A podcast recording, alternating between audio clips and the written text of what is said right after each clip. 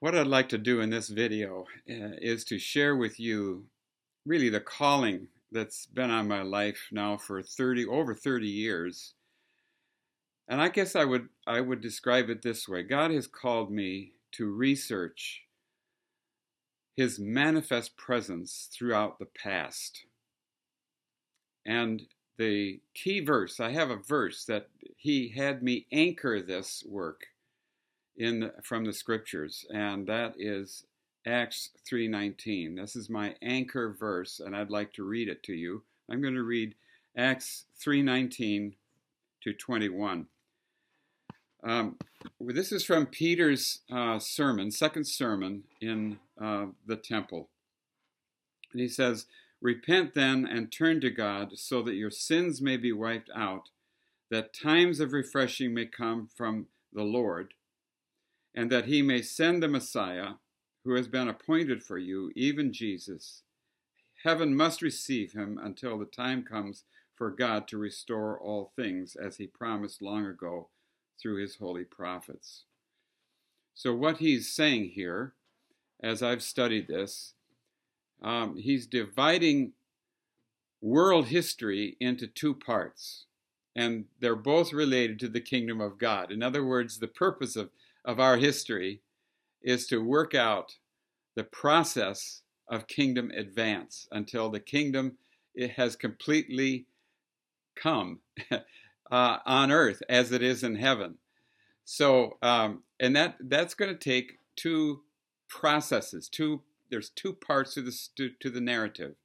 The first part is there's going to be times of refreshing from the presence of the Lord, and these will begin with massive repentance. And so you get that in verse 19.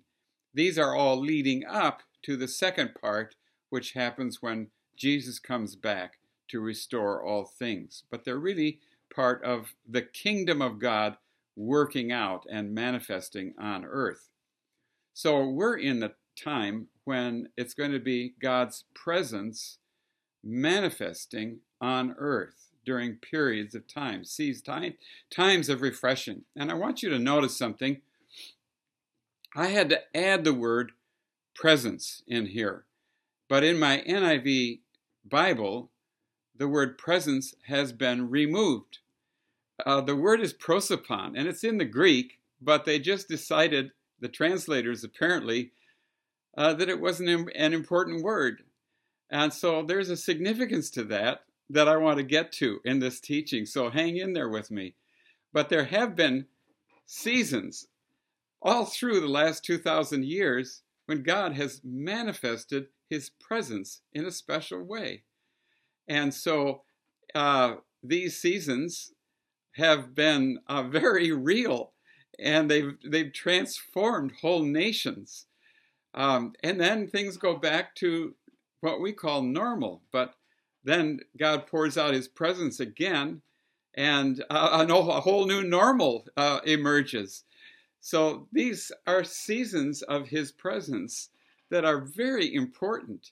Um, and, and yet uh, there doesn't seem to be an awareness uh, of them at all or their importance at all. So um, God has asked me to study these seasons and tell people about them. Um, for some 700 years, those seasons were very common. And then we went through a period of time, the Middle Ages, where a new normal came, and it was not that way. It was power and might Christianity. But then God has, in more recent times, uh, reasserted uh, the outpourings of the Holy Spirit, the uh, times of refreshing from His presence. And there have been waves of these times. And so I've studied those waves and I want to share the stories with you. But what this shows, just standing back um, and looking at the whole pattern, it shows two things about God. First of all, his faithfulness. He said he was going to do something, and lo and behold, he did it. And that's the way God is. He is faithful to do what he said he would do. And the second thing about it is his sovereignty. He's faithful and he is the sovereign Lord of history. So even though we might get the idea that we're calling the shots here, actually not. Uh, he is the one who has designed the direction and the course of history, and the things that he said are things that have actually happened, and they're going to end where he said they're going to end. So he's really the king, the king of nations, and the king of history. Um, so most of our denominations were started during one of these seasons, a time of refreshing from the presence of the Lord. And and yet the you look at the history of those denominations and something just happens. It happens over and over. I mean, it doesn't almost matter which denomination it is. It, it starts during one of these seasons, but then a couple of generations pass, and the people in the denomination forget what God did at the beginning. And so then pretty soon the whole thing turns into a religious institution under our control and the presence of God is forgotten. It's almost as though um, we were to take the stories of God's power and put them in the caboose of a fast moving train that's going somewhere.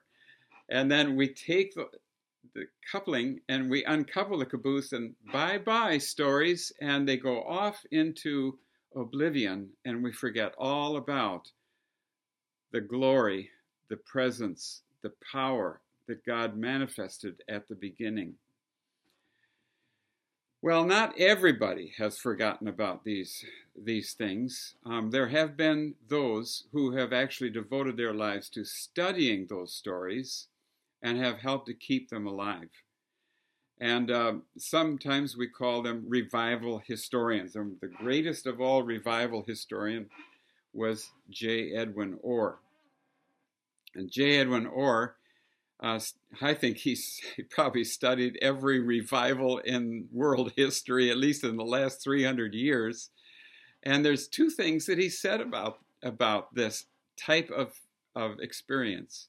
One is it's not something we do, it's something God does. God is the author of what we've learned to call revivals, or what he called revivals, because he wanted to preserve the original use of that term.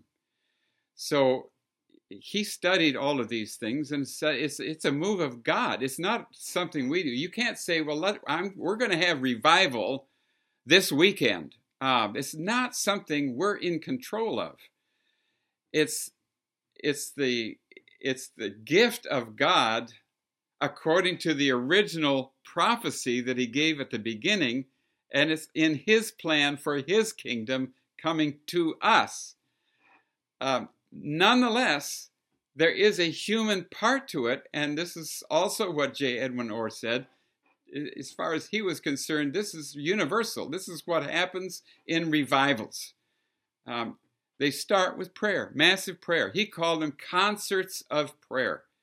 And so God is calling to people to pray so that we can have this experience, a time of refreshing from the presence of the Lord.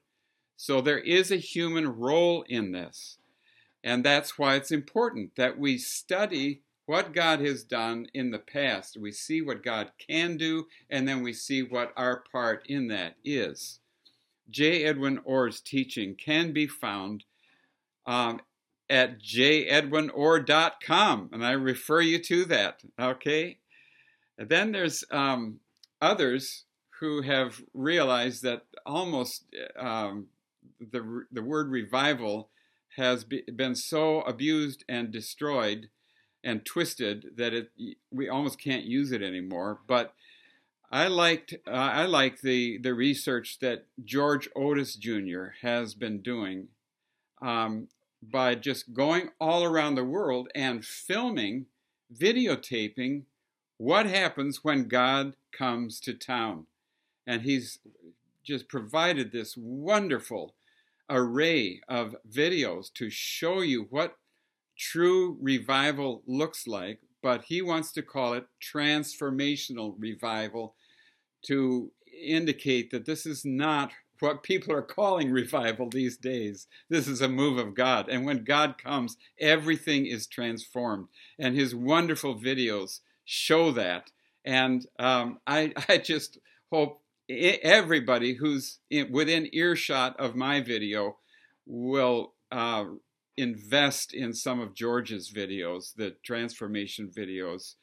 My favorite is uh, uh, Let the Seas Resound. It's about the revival that's happened in Fiji. And then there's a third uh, term that is also used, and that is the word awakening or great awakening.